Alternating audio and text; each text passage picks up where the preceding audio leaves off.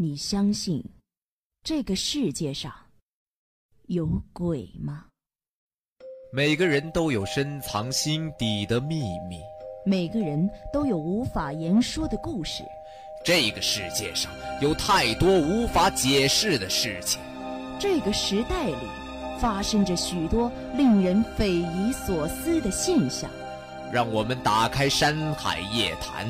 探寻你无法预知的午夜奇谈，听，我们来找你了。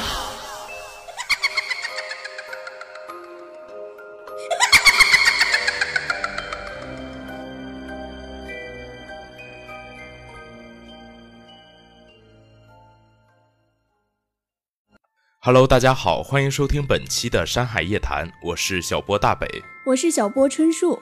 那么今天呢，大北就和春树来一起带给大家一个鬼邻居的故事。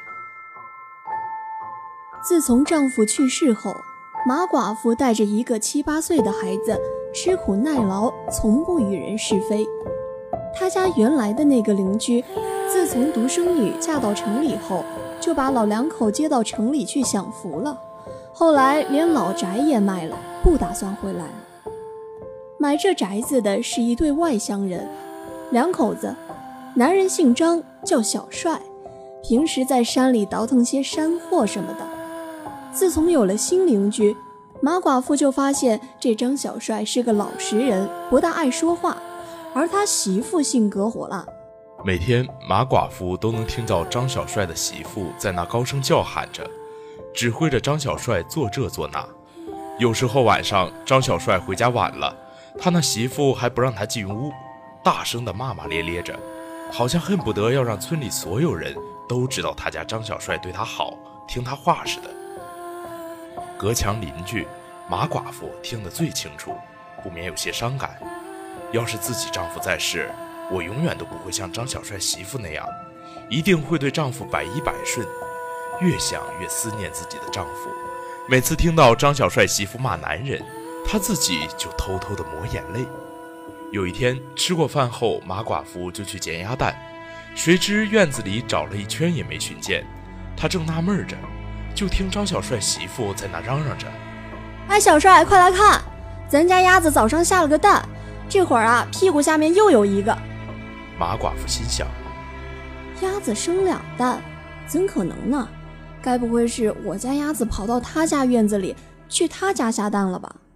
要不我去问一下。站在那儿想了半天，最终还是决定不去问了。自个儿呢也没什么证据，就去问，倒显得自己小气。已经一个多星期没捡着鸭蛋了，损失了七八个鸭蛋，可以卖好几块钱。若以后再捡不着鸭蛋，儿子的学费可怎么凑啊？不行，我还是去问一下，是不是自家的鸭子跑到他家下蛋去了？刚走到拐角处，就听见张小帅媳妇在那和几个妇女得意洋洋地白话着，说他们家鸭子多么能下蛋，每天两个。那几个村民呢，笑着也没说话。张小帅媳妇又说：“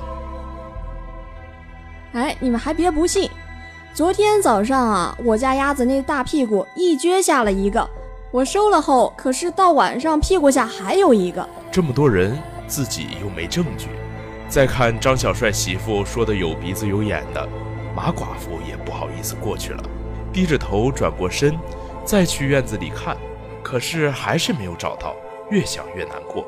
原本还指望着能卖几个钱给孩子凑凑学费，可是自家的鸭子去哪里下蛋了呢？马寡妇小时候听自己奶奶讲过一个故事：不做亏心事，不怕半夜鬼敲门。她奶奶说。以前他们村里若有人干了坏事，往这家人大门上抹上猪血，半夜就会有鬼去找他们算账。想到这，马寡妇就去村头杀猪的大宝那里要了些猪血。到了晚上，张小帅家熄灯后，马寡妇悄悄地摸到了他们大门上。不知过了多久，马寡妇忽然听到隔壁张小帅的声音：“谁呀？”马寡妇没敢开灯，推开房门，站在院子里，隔着低矮的院墙往那边看，就看见张小帅身上披着衣服，开了房门，打着手电，来到大门那儿查看。是谁呀？三更半夜的敲什么门？可是外面光是扑腾，就是没有人答应，吓得张小帅也不敢开门了。马寡妇更相信自己的猜测，下决心等天亮就去隔壁问个明白。要是真的是自家鸭子把蛋下在他们家了，让他们把这几天下的蛋还给自己。第二天天还没亮，马寡妇就听村长拍着门在外面喊。马寡妇开门后，村长跟他说：“矿上将电话打到大部队了，你弟弟工作的那个矿昨天出了事故，人已经送去医院了，身边没人，你赶快收拾一下过去。”马寡妇一听着急了，自己就这样一个弟弟，可，可自己这一走，家里怎么办呀？村长知道，一个女人家过日子为难，从口袋里拿出了三十块钱递给马寡妇。你现在赶快收拾东西过去吧，赶最早去矿上医院的车。家里这些事儿啊，我回头交给你嫂子照看。就这么着，马寡妇拉着自己的儿子锁了门，将钥匙交给了村长，赶紧去了车站。这次矿难死伤了好多人，马寡妇弟弟虽然受了伤，总算活了下来，可惜腿瘸了。马寡妇在医院里伺候了弟弟将近一个月，最后实在是放心不下家里，匆匆忙忙的带着儿子回家了。回到家，就看见院子里那块菜地湿漉漉的，刚浇过水；再看猪圈里那个缺口也被修复过了。马寡妇打心眼里感谢村长。开门进屋一看，收拾得干干净净，房梁上挂的小篮子里装满了鸭蛋。这会儿已经很晚了，马寡妇想着明天再去感谢村长。在外面忙活了一个月，还是躺在自家床上舒服，躺在床上就睡着了。不知什么时候，马寡妇被隔壁的敲门声和张小帅媳妇的吵闹声惊醒了，也不清楚在吵些什么。过一会儿又安静了。马寡妇刚睡着，就听见有人敲自己家的大门。马寡妇问：“这么晚了，是谁呀？”门外是张小帅的声音，说媳妇不给开门，想从他家的院子墙翻过去。马寡妇虽然讨厌他媳妇，但是对张小帅印象不错，开了大门就笑着说：“ 怎么着，又被媳妇关门外了？”张小帅傻傻的一笑，不好意思的点点头。翻过墙后不久，就听见他媳妇儿开门的声音和说笑声。马寡妇笑了，想着自己的男人如果在世。肯定也不会这样对自己的男人。天亮后，马寡妇提着小篮子，装了些鸭蛋去了村长家，说了自己的情况后，村长媳妇安慰她也别太难过，人活着就好。再说还有政府靠着呢。马寡妇要还村长的三十块钱，村长说：“过段时间呢，是不是要开学了？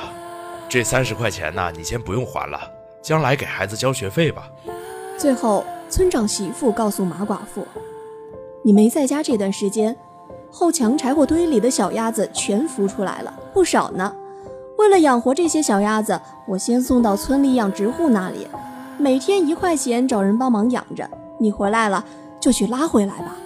怪不得找不到鸭蛋，感情这老母鸭都藏起来去孵蛋去了。”马寡妇含着眼泪要将篮子里的鸭蛋送给村长。村长两口子说什么也不要，他只得提着篮子回去。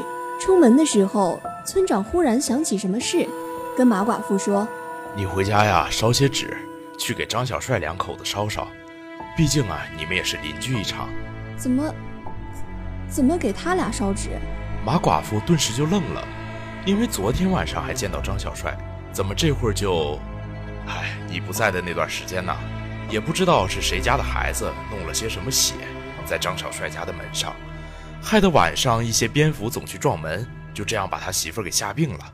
大半夜的，张小帅开着他那破车，准备将他媳妇送到医院，可能太着急了，车子翻到沟里了，这两口子就……唉。村长叹息了一声，这是……马寡妇真不知道该如何向村长开口。好。那么以上呢就是本期的《山海夜谈》的全部内容。我是小波大北，我是小波春树，我们下期节目再见，拜拜。